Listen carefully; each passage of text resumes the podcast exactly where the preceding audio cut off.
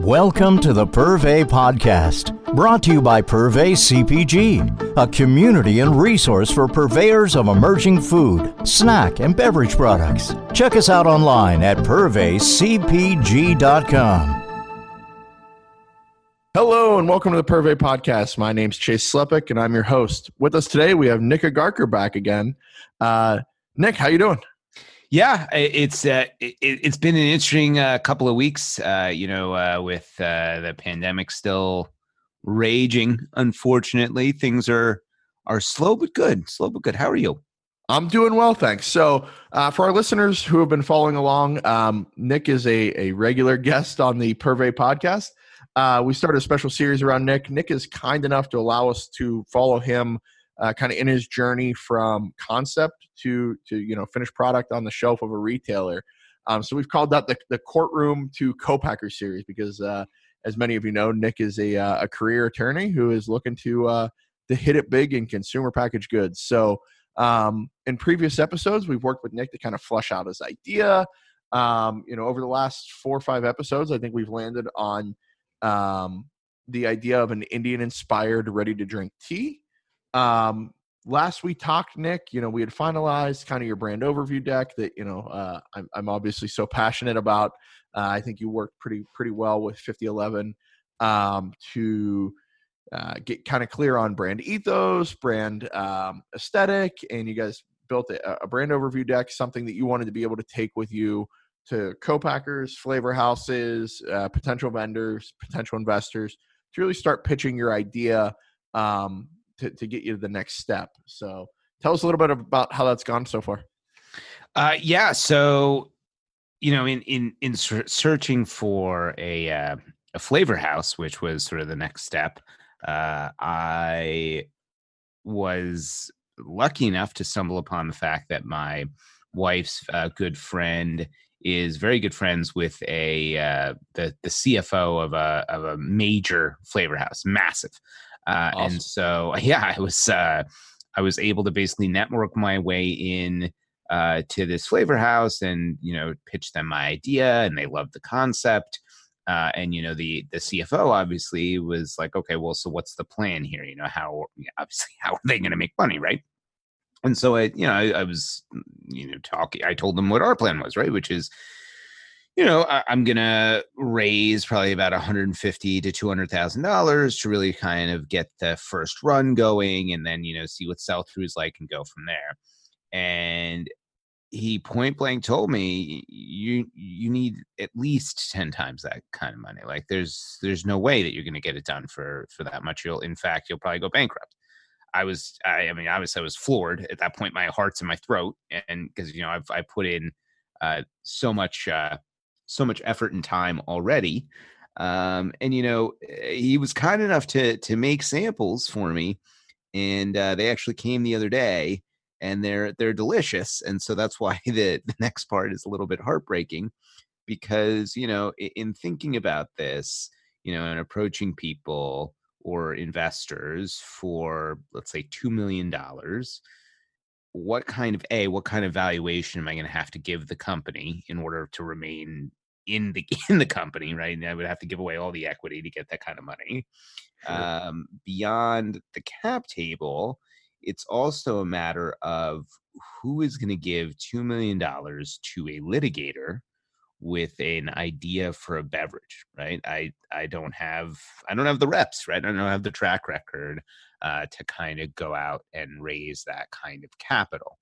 So it became pretty apparent that I'd have to figure out a pivot, right? And so I kind of spent a lot of time brainstorming and ideating about kind of what stuff I like about, you know, this Indian inspired brand, what am I trying to do? And really it's it's sort of evolving into what I'm trying to do is bring the flavors that I grew up with to the American consumer because it's missing, right? You don't see a lot of uh, um, sort of foreign or exotic flavors or specifically, you know, um, flavors from any specific country on the shelves in our our grocers. So that kind of made me think about snacks. And, you know, I, I, ate a lot of snacks as a kid, and a lot of them were Indian and a lot of them real good. Uh, and you know, just thinking about that and thinking about how the positioning and the packaging and the marketing, I think um, that the snacks that I'm thinking about can really resonate with the American consumer and would sell through if we really package and positioning position it right. I, I mean, I, and I'd love to hear your thoughts on that.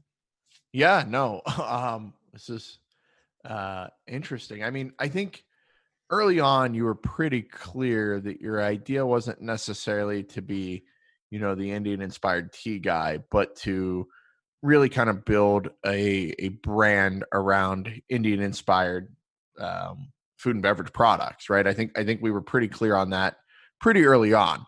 Um, so this isn't totally leaving uh, your your ultimate vision. This is kind of pretty in line with what you wanted to do.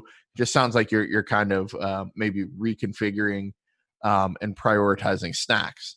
So I, I, think snacks is an interesting one. Um, I think that the snack business um, for for a startup and a first timer, I think is uh, I think it's easier to get started, right? You can start to practice and and, and tweak recipes and try different things at home. Where uh, formulating beverage can be a little bit more complex.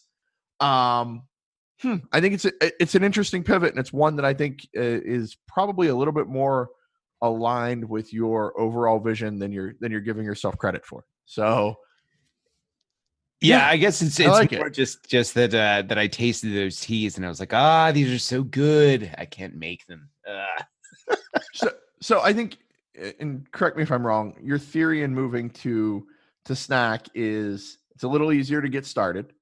Um, that'll give you a base and a little bit of um, of credibility as you build the snack brand. Um, and uh, you th- you think that velocity? Uh, I'm sorry. You think that the brand's opportunity and likelihood to succeed is a little bit greater than a beverage? Yeah, I, I, I think the primary thing is that the barrier to entry is less, right? Like I can't really, I can't really, uh, you know, make, you know, two thousand gallons of tea in my house, right? Um, I, I have to go somewhere and pay someone to do that, whereas I could go to a a shared kitchen space, a, a commercial kitchen, uh, and go ahead and make a whole ton myself um, in a, in a commercial space because they they have the equipment, and if I can provide the ingredients, then I I know how to make this stuff. Yep. Um, so I think that it's just a matter of barrier to entry, really. It, it, it's just a lower barrier of entry, uh, and then yes, I mean I can I can then build a brand, right? I can build a brand that that has a track record, and then move move up to brev- beverages, right? So yeah, yeah, I, I think it's a great idea, Nik. Um, I I would agree. The barrier to entry in in snack um, is a lot different than you know commercial, um, especially when we started talking about cans, right? Like th- there's yeah. huge minimum runs there. You're working with a co-packer. To your point, you know, shared kitchens. Um, are such an asset to uh, food and beverage entrepreneurs that are looking.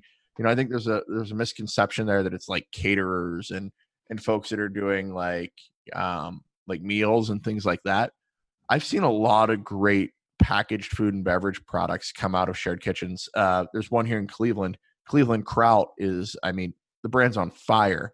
They started here at the Cleveland Shared Kitchen. There's a lot of great success stories um, of brands that kind of started in these shared kitchens you know, uh, maybe did you know one, two, three, you know, ten production runs. Really started getting some some proof of concept, um, and then moved on to a larger scale um, contract manufacturer, contract uh, co-packer. So I, I, agree. I think I think it's a great plan. Um, I think that uh, one, you're definitely going to find out if this is the business you really want to be in.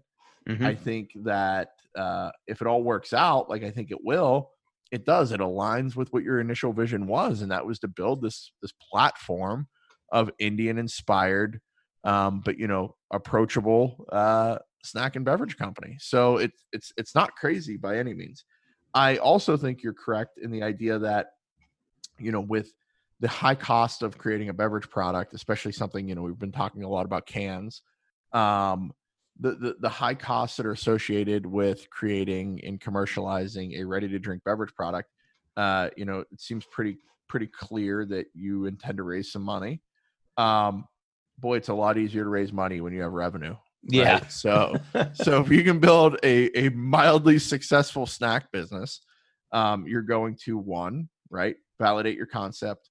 Two, uh, validate the fact that this is actually what you want to be doing with your life um, and three start to uh, to make some money and, and be able to show investors that you know you're the guy um, and, and that you can do this and, and to start to prove yourself a little bit uh, as you start to go raise some capital so i i love it um, you know my majority of my experience is in is in beverage I, i've had some some great snack and protein experience over the last you know uh, two years um, i've been involved in some snack distribution before uh, the family business. But yeah, I would say about 75% of my uh, business has always been done in beverage.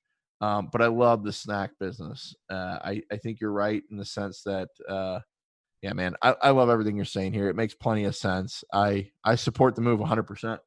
But I, I really am very interested to try some of these uh, these uh, bench samples that came in from the flavor house, though.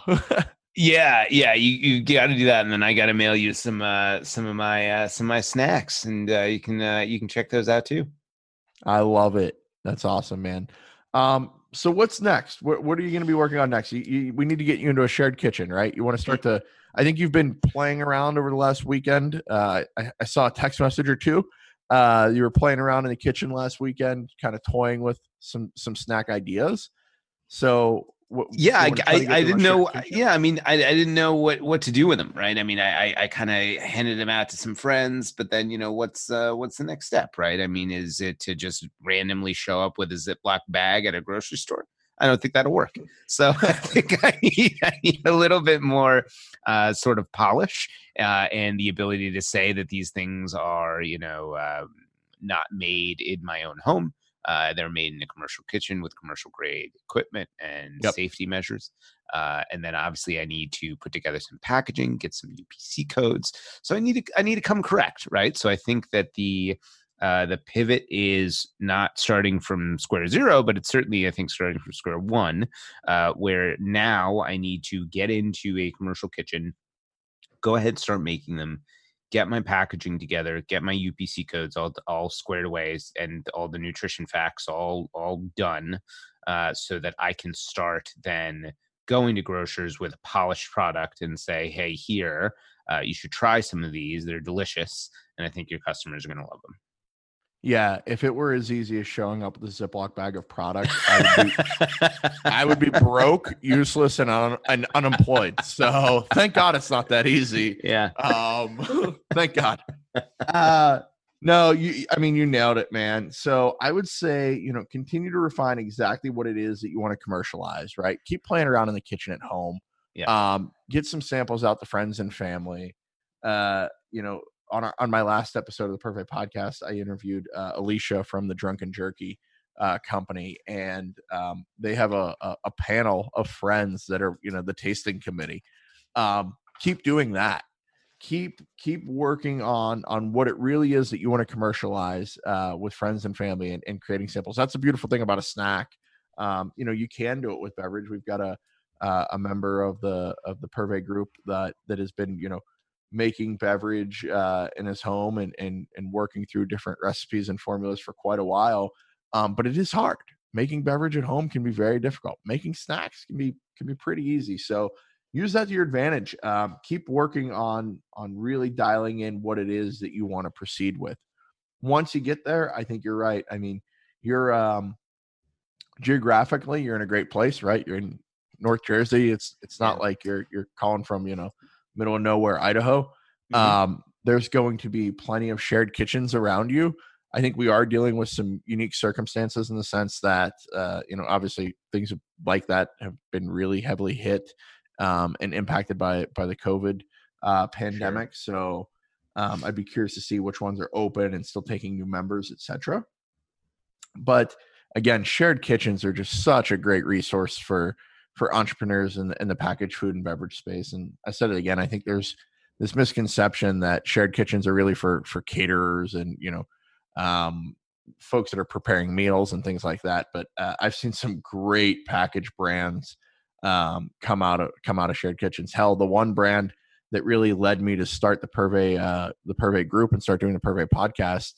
Um, the kombucha, you know, I talked about kombucha guy uh, in in episode zero uh, that I found here at a farmers market in Cleveland uh, was being packaged and still is being packaged in a uh, in a commercial kitchen, commercial shared kitchen. So um, definitely start looking at at uh, commercial shared kitchens. I think you know from a brand perspective, uh, I think you still want to build on the idea of true nature. Is that is that accurate?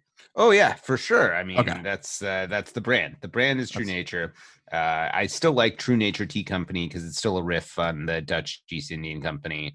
Um, so no, I mean the, the brand is the brand. I think that that the the product is just shifting uh, to snacks first, and then eventually we'll get back to teas. Cool. So, I mean, as you mentioned earlier, it's not like you're starting from from you know square zero, um, because you do have some brand, uh, some brand aesthetics already designed. I think you're pretty clear on what the brand is going to look like. Um, so I think you're in a really good spot there. I would potentially, you know, reconnect with 5011 and say, hey, you know, what are your thoughts on on product packaging? Um, you know, I think you're going to have to do some research on, and I know this is going to be hard for you, but you're going to have to buy a lot of snacks and figure out like what kind of packaging you think makes sense for you, right? Is this going to be a resealable? Is this going to be an envelope? Is this going to be, you know, um, Believe me, buying snacks is not an issue. you know, is this going to be a, a, a pill pack? Who knows, right? So right. I'm start to get an idea of how you kind of foresee the the packaging of the item looking, um, and then you know maybe circle back with 5011 and see if they have some insight there as well. As far as you you really did nail it with you know um, big part of the commercialization process early on that I feel like is so overlooked is like uh, GDSN compliant um, UPC codes and like having nutritional facts and like all the boring like product logistics stuff uh, is so important early on if you really do want to commercialize. Um, those are going to be like you're going to get your first new item form, uh, and you're going to be like, "Oh, UPC codes. I really should have thought of that." um, so you know, those are things I can certainly help you with uh, as as you get going here. But I think your next step really kind of uh, drill into exactly what it is that you want to commercialize. Like work on that recipe, taste it, get clear on what it's going to be, um, and then from there, let's start connecting with uh with uh, shared commercial kitchens. I think that's the play. I like it, man. I think it's a great idea. Um, you know, and again, being something that you can say, hey, you know, I made this. I made this locally. I was part of the process. I I dreamed this up in the, you know, in the shared kitchen in, you know, Newark, New Jersey. Um Yeah. I think uh is a cool story. Um, but I think it also creates a lot of um appeal to local and regional retailers that'll give you a shot pretty much just because you're locally produced Right. um which you know it's it's chicken and the egg uh right we talk about the chicken and the egg do we get the retailer or distributor how does this go when do we start knocking these things down um if you can get you know a, a small to mid-sized local regional chain to buy it just because it's local and you can actually start to show some sales velocity that's that's step one we can work with that right like i can i can get you from there into into real like impactful regional distribution Hmm. pretty quick. Okay. All right. Well, yeah, I think step one is I got to get back in the kitchen and sort of uh, play around with some different flavors and you know maybe make uh make three recipes get those solid and then get out to a commercial kitchen Yeah, are you thinking like one SKU? Are you thinking three SKUs again? What are your thoughts? no i'm thinking three SKUs right because they, it's going to be different flavor profiles and you know what i what i don't want right is uh to you know get a meeting with a buyer have one product them not like that product and then what right so Yep. i mean if i have an if i have options right oh i don't really like that one but this one's delicious then perfect then let's let's, let's test this one out um yeah I love it, man. I love it. Cool. So next step for you, you're going to get back in the kitchen. You're going to finalize, you know, what you think are, are three perfect recipes. Mhm. Uh, step two, you're going to go to FedEx. You're going to send some of those out here to Cleveland, Ohio for me. For Um, sure. Once, once you get those dialed in, we can start looking at, uh, at commercial kitchens and, and get you set up. Yeah, yeah. I'm excited. Start working towards commercialization. That's the goal. Awesome, Nik. Well, uh, interesting call, but a great call. I love it. I think it all makes sense. And uh, I'm excited. Um, and again, for our listeners out there, we're, we're so thankful uh, that Nik has allowed us to kind of follow him along um, in this journey, all the, all the good stuff and the bad stuff, right? And and Yeah. the maybe not so pretty stuff, and and uh, the realizations of how challenging this business can be. But you know, we can pivot, and we can make it work if we're passionate, and and that's really what we want to do. So. Um, I love it, man. Thank you so much uh, again, and uh, I look forward to chatting again soon. Yeah, yeah. We'll talk soon. Thanks, Nik. We really hope you enjoyed this episode of the Purvey Podcast. To stay current on future episodes, please subscribe at Apple Podcasts, Stitcher, or wherever you prefer to listen to podcasts. To be featured on the Purvey Podcast, or just to learn more about how we are working to support purveyors of emerging brands, please visit us at purveycpg.com. Thank you.